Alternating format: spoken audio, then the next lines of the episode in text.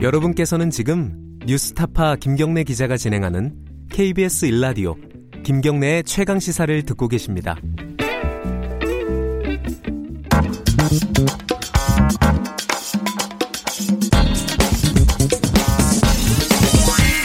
뉴스의 재발견. 뉴스 속 숨어있는 이면을 뒤집어보고 되짚어보는 뉴스의 재발견. KBS 저널리즘 토크쇼 제2 최경영 기자 나와 있습니다. 안녕하세요. 안녕하십니까 최경련입니다. 지난주에 얘기가 조금 길어져서 하다가 말았어요. 네. 자, 뉴스의 객관이란 무엇인가? 이게 좀 어려운 얘기를 꺼냈습니다. 음, 지난주에 객관은 이카루스의 꿈 같은 거다. 네. 예. 그래서 인간이 전혀 어, 결코 이룰 수 없는 그래서 태양을 막 향해서 날개짓을 하지만 결국 그 밀랍 날개 때문에 태양에 가까워지면 가까워질수록 떨어지고 마는 어떤 이상과 같은 것이다. 네. 이런 이야기를 했잖아요. 그런데 반면에 이제 기계적 중립은 회수를 넘어온 탱자와 같다. 귤이 회수를 넘어와서 탱자가 된 거다. 이런 개념은 사실 언론 윤리학 교과서에도 없다. 음. 이런 이야기까지 하다 말았는데 근데 기계적 중립이라는 게 일반적으로 좀 그런 식으로 받아들이는 쪽도 있어요. 그러니까 현실적으로 객관이란 게 없으니까 음. 그러면은 이거라도 좀 지키자. 예. 기계적으로 이렇게 한 50대 50 대략 하면은 그나마 좀 나은 거 아니냐. 일방적으로 왜곡하는 것보다는 예. 이런 차원이 좀 생각이 나는데 이거 어떻게 봐야 돼요? 그러니까 우리나라 역사를 생각해 보시면 될 것 같아요. 사실 예. 우리나라 역사가 독재 권위주의 역사가 쭉 이어져 왔다가 네. 87년에 최초로 대통령 직선제를 하지 않습니까? 네. 그 전에 보면은 굉장히 이제 신문이나 방송이 유신, 그 다음에 전두환 정권 찬양, 네. 거의 그런 시기였고, 87년에 대통령 직선제를 할 때 그 선거 보도 행태를 보면 있잖아요. 네. 그때 노태 후보가 한 4분 정도 나왔다. 예. 방송 리포트에. 그러면 김영삼 후보가 한 1분 반, 김대중 후보가 한 1분 10초, 아. 김종필 후보가 한 1분. 87년 대선 때 제가 그 방송 테이블 쭉 보면요. 예. 9시 뉴스가 그렇게 구성이 돼 있습니다. 실제로. 그러니까 후보들은 4명인데 예. 보니까 야당 후보 3명 합치면은 노태우 후보, 여당 후보 1명하고 양이 비슷하네요.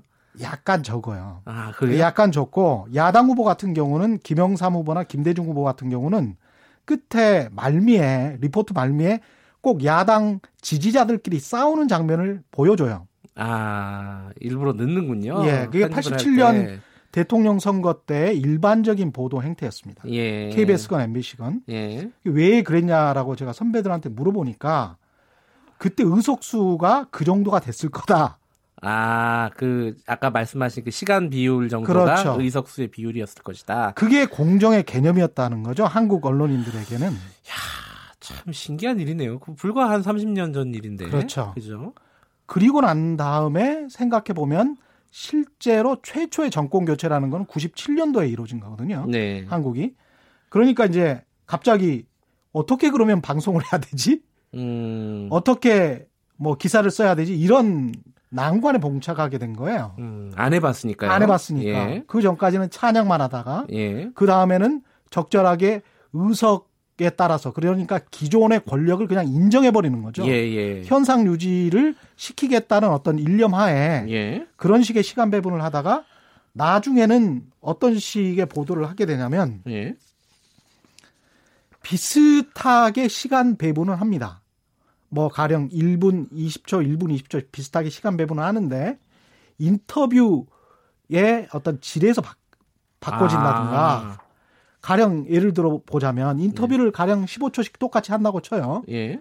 그런데 거기에 철도를 넣거나 도로를 넣는 게 그 지역구의 현안이다.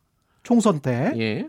그러면 여당 후보 같은 경우는 아, 여기 지역구에 예. 제가 어, 꼭 철도나 도로를 놓겠습니다. 이렇게 이야기를 한, 한단 말이죠. 네. 야당 후보 같은 경우는 우리나라 민주주의를 회복시키겠습니다. 약간 뜬구름 잡는 얘기. 뜬구름 잡는 이야기를 예. 한단 말이죠. 그렇게 10초나 15초씩 똑같은 시간 배율을 하면 누구를 찍겠습니까? 아, 그러니까 이게 기계적으로 15초씩 똑같이 넣는다고 절대 공정해지지 않는다. 절대 공정해지지 아, 변수가 않아요. 그거 말고도 너무너무 많다. 너무너무 많죠. 아, 그러니까 기계적 중립 같고 공정한 것 같고 그렇지만 사실은 언론이 독자나 시청자를 속일 수 있는 방법은 굉장히 많습니다. 이거 말고도 가령 뭐 헤리티지 재단이라는 곳이 있는데 미국이요? 예. 이게 누가 아 뭐 일반적인 기자들은 다 알죠. 미국의 보수적 싱크탱크입니다. 예. 홈페이지에도 자기들의 사명이 미국의 보수적 공공 정책을 수립하고 증진하는 곳 음, 본인들이 그렇게 이야기를 하고 있어요. 예. 그런데 조선일보 같은 경우는 헤리티지 재- 재단을 소개를 할 때 네. 미국의 보수적 싱크탱크라고 이야기하지 않습니다. 네. 그러나 KBS나 MBC, SBS, 중앙일보 같은 곳은 미국의 보수적 싱크탱크라고 이야기를 해요. 음. 그러면 이게 독자나 시청자들에게 어떤 어감을 주느냐? 네. 싱크 미국의 그냥 권위 있는 싱크탱크라고 이야기를 해버리면 네. 중립적이고 객관적인 것처럼 보이죠. 그렇죠. 음. 그렇죠? 그렇지만 미국의 보수적 싱크탱크라고 하면 아 이거는 보수적 싱크탱크니까 네. 다른 의견도 있겠구나. 이 사람들은 보수적에서 북미 관계를 이렇게 볼 수도 있겠구나. 이렇게 상황을 객관적으로 독자나 시청자들이 볼 수 있다는 말이죠. 음. 그런데 조선 조선일보처럼 이렇게 보수적 싱크탱크라는 말을 자주 빠뜨려 버리면 오히려 본인들은 객관적인 척 보이지만 음. 독자나 시청자들은 전혀 상황 파악을 객관적으로 할 수가 없는 그런 이상한 형태로 가버린다는 것이죠. 참 고민이 돼요. 그러면 음. 이게 50도 50 맞춘다고 해결이 되는 게 아니다.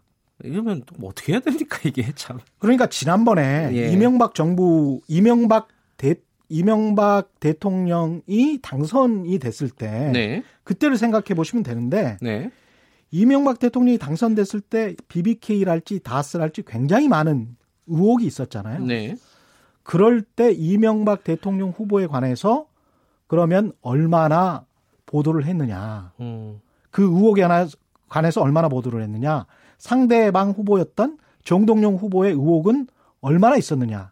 도덕적 결함이랄지 부패 의혹이 얼마나 있었느냐. 근데 배분했던 시간이 거의 다 비슷하거든요. 50대 50. 50대 50으로. 대략으로. 예. 예, 그러면 이명박 후보의 도덕적 결함, 부패 의혹에 관해서 상대적으로 축소해서 은폐하고 감춰버리는 꼴이 되는 거예요. 음. 그렇게 2개월 정도 대선 기간 동안 보도를 하면 그것만 지나면 대통령 후보가 될 수 있다는 거죠. 그러니까 유권자들 같은 경우에 정확한 정보를 제대로 알지 못하고 투표를 하게 되는 민주주의의 크나큰 결함이 생기는 거거든요. 그 그래서- 50대 50으로 보도를 하는 게 오히려 공정하지 않을 수도 있다. 그렇죠. 그러니까 예. 이제 언론의 가장 큰 사명이라고 하면 유권자에게 유권자에게 필요로 하는 정보를 준다. 예. 이게 언론의 가장 크나큰 사명입니다. 민주주의에 있어서. 그런데 50대 50으로 보도를 하면 진실 추구를 안 하기 때문에 네. 사실 검증을 안 하고 이 사람은 이렇게 이야기했고 저 정치는 이렇게 이야기했습니다.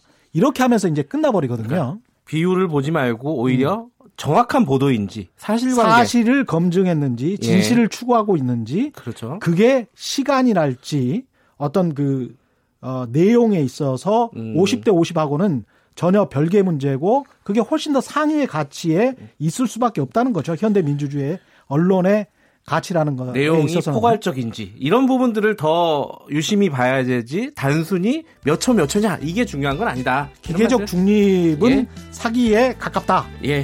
자, 사기에 속지 마시기 바라겠습니다. 여기까지 듣겠습니다. 고맙습니다. 고맙습니다. 뉴스의 재발견 KBS 저널즘 토크쇼 제2 최경영 기자였습니다. 2부는 여기까지 하고요. 3부에서는 윤여준 전 장관과 함께하는 보수의 품격 마련되어 있습니다. 일부 지역국에서는 해당 지역 방송 보내드립니다.